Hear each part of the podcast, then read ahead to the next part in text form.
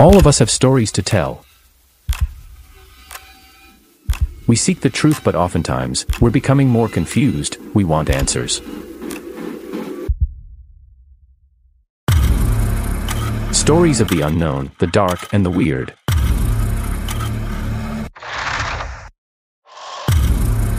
Stories from the Great White North and from all over the world. Come join us as we seek the truth. Find the answers, discover the mysteries, and face our fears.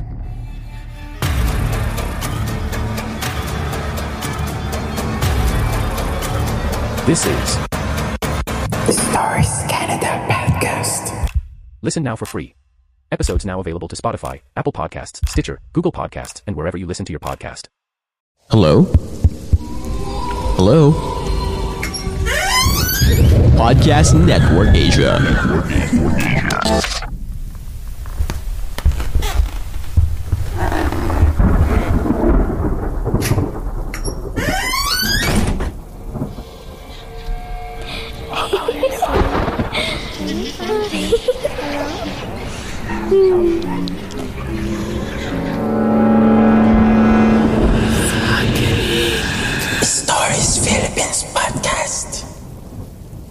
Excited na excited si Mary sa kanilang pagpunta sa makasaysayang Corregidor Island sa lalawigan ng Bataan. Malapit lamang ito sa Maynila kaya naman kayang-kayang weekend getaway kasama ng mga kaopisina. Matagal na nilang pinaplano ang nasabing outing at sa wakas ay matutuloy din at magkakaroon na ng kulay ang drawing nilang mga magkakaibigan. Mahilig din sa history itong si Mary, kaya naman labis-labis ang kanyang paghahanda at excitement sa kanilang lakad. Inihahanda niya ng gabing iyon ang kanyang mga gamit upang wala siyang maiwan sa kanyang mga gadget kabilang na ang kamera na bagong bili. Siguradong mapaparami ang makukunan kong larawan ito. Excited pa niyang sabi sa sarili.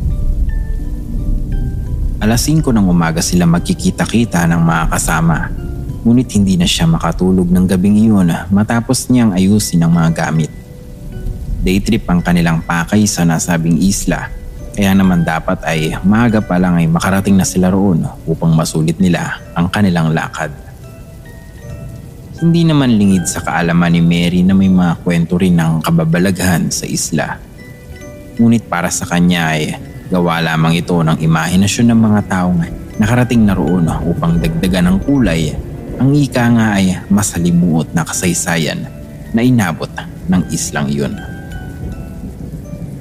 Marami na raw nagpaparamdam ng mga sundalong Hapon, Amerikano at maging mga Pilipino doon. Ngunit tinatawanan lamang ito ni Mary pero hindi niya maipagkakaila na nakadadagdag ito sa excitement na kanyang nadarama ng mga oras na iyon. Umabot ng hating gabi ngunit hindi pa rin nakakatulog si Mary. Ang dami niyang naiisip na gagawin sa mga oras na makatungtong sila sa lugar na iyon. Lima silang magkakaibigan na puro babae ang pupunta at lahat sila ay magkakatrabaho. Long weekend kasi kaya naman talagang susulitin nila ang trip na iyon. Sa kanyang pagde-daydream ay biglang humangin ng malakas dahilan upang magulat siya. Nasa ikalawang palapag ang kanyang kwarto at pumasok ang malamig na hangin. Kaya naman isinara niya ang bintana doon na nasa tapat ng isang malaking puno ng mangga. Ang dilim sa labas. Nasabi niya sa sarili. Ngunit walang takot man lang na naramdaman siya kahit patila parang halimaw na may mga matatalas na kuko ang punong iyon na parang anumang oras ay hahablutin siya sa kanyang kwarto. Napailing si Mary sa kanyang iniisip at nahiga na muli sa kanyang kama at tuluyan ng isinira ang lampshade sa gilid ng kanyang higaan. Kailangan na niyang matulog at magkaroon ng lakas para sa kanilang lakad kinabukasan. Lumipas ang ilang oras at tumunog na ang alarm ni Mary. Alas 4 na ng umaga. Kailangan na niyang mag-asikaso upang makarating siya nang nasa oras sa kanilang tagpuang magkakaibigan.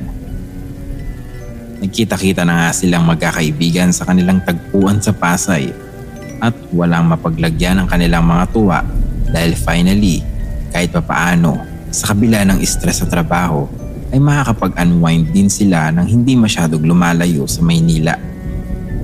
Makalipas ang ilang oras ay nakarating na rin sila sa isla ng Corregidor. Nasa ferry pa lamang ay kuha na ng kuha ng litrato itong si Mary. Lalo na nang makatungtong na sila sa isla. Selfie dito at groovy doon.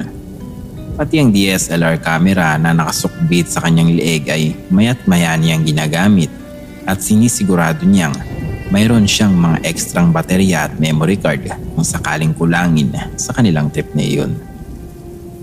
Sabi ng kapitan ng kanilang nasakyan na ferry ay dapat mga 4.30 ng hapon ay nasa port na sila upang hindi sila gabihin sa biyahe sa gitna ng dagat.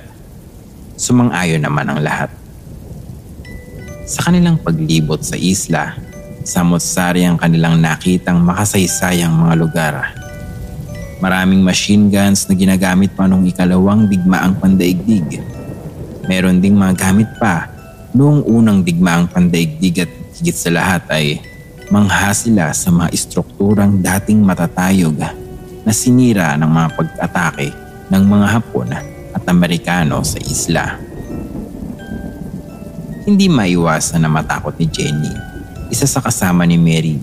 Kaya naman lagi lamang itong nasa likuran nila habang si Mary naman ay tila tour guide na nasa kanilang unahan. Naturo dito at turo doon.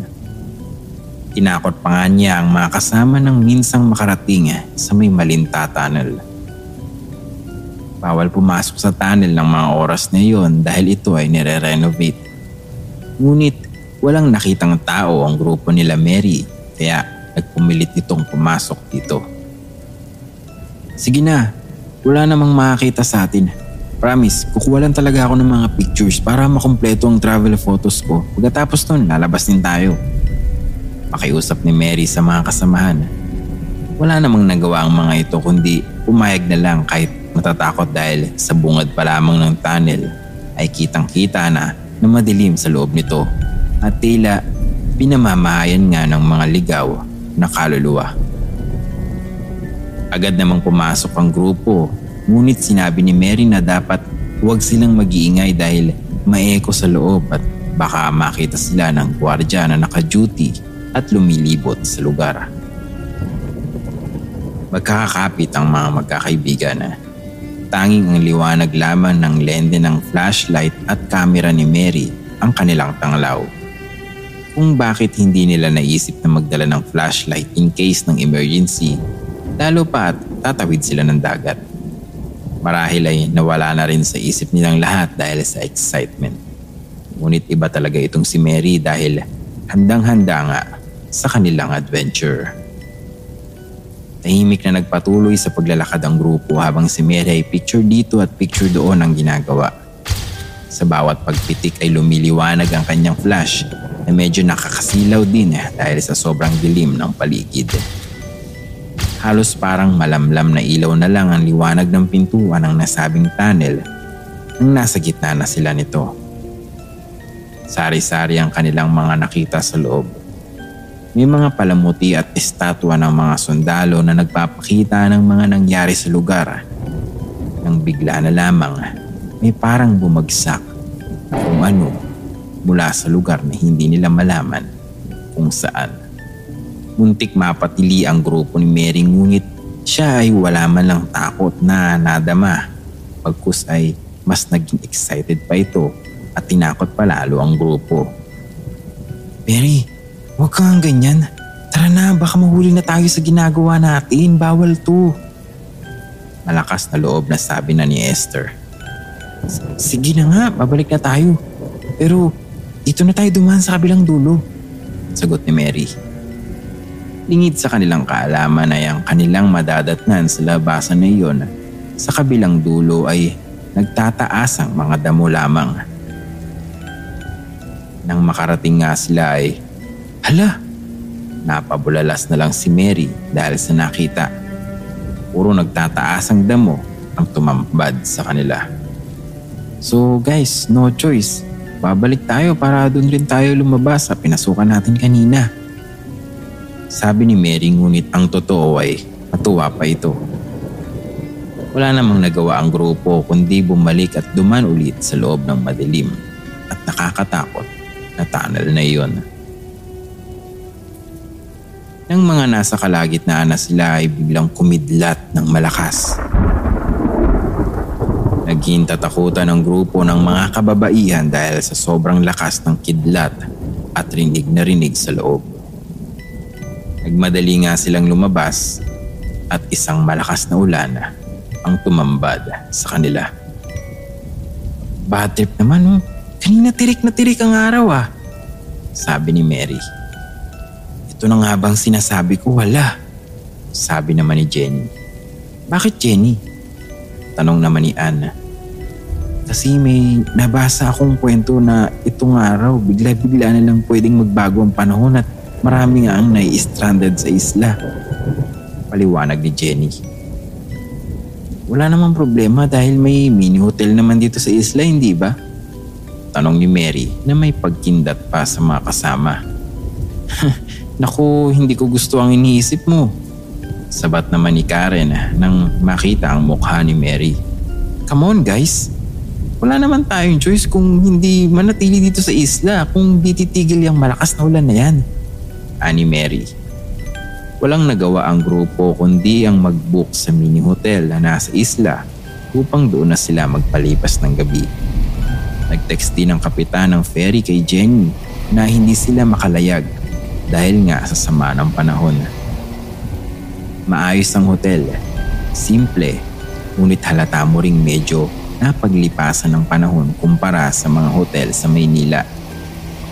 Dalawang palapag lamang ito at ang kanilang kinuwang kwarto ay ang tanaw ang karagatan. Ang ganda ng view, sabi ni Mary nang buksan ito ang bintana para makapag-ayos ng mga dalang gamit. Oo nga eh, buti mura ang hotel na ito.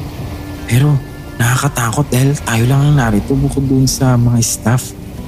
Sabat naman ni Ana. Ayaw niyo yun, solong-solo natin ang isla. May ngiti sa labi na sagot ni Mary. Naku, ikaw talaga. Sabi na lang ng mga kasama.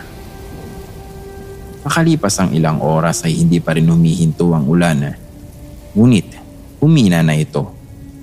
Malamig na hangin ang dumampi sa kanilang mga balat dahilan upang patayin din nila ang aircon sa kanilang kwarto.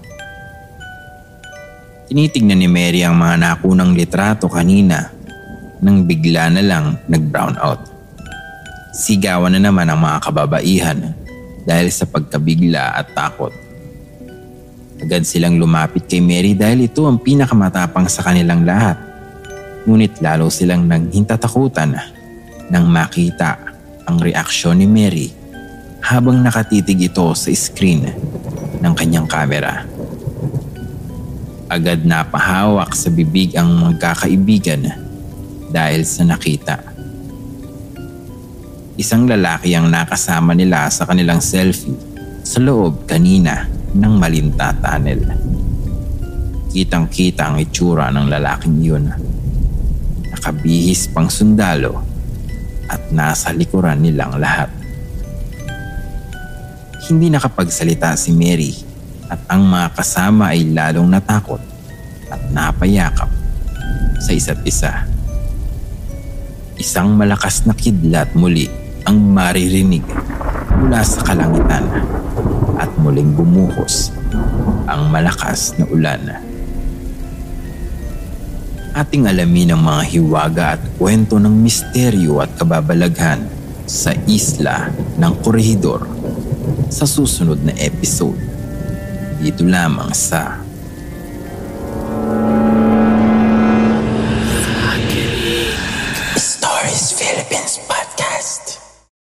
The views and opinions expressed by the podcast creators, hosts, and guests do not necessarily reflect the official policy and position of Podcast Network Asia. Any content provided by the people on the podcast are of their own opinion and are not intended to malign any religion, ethnic group, club, organization, company, individual, or anyone or anything.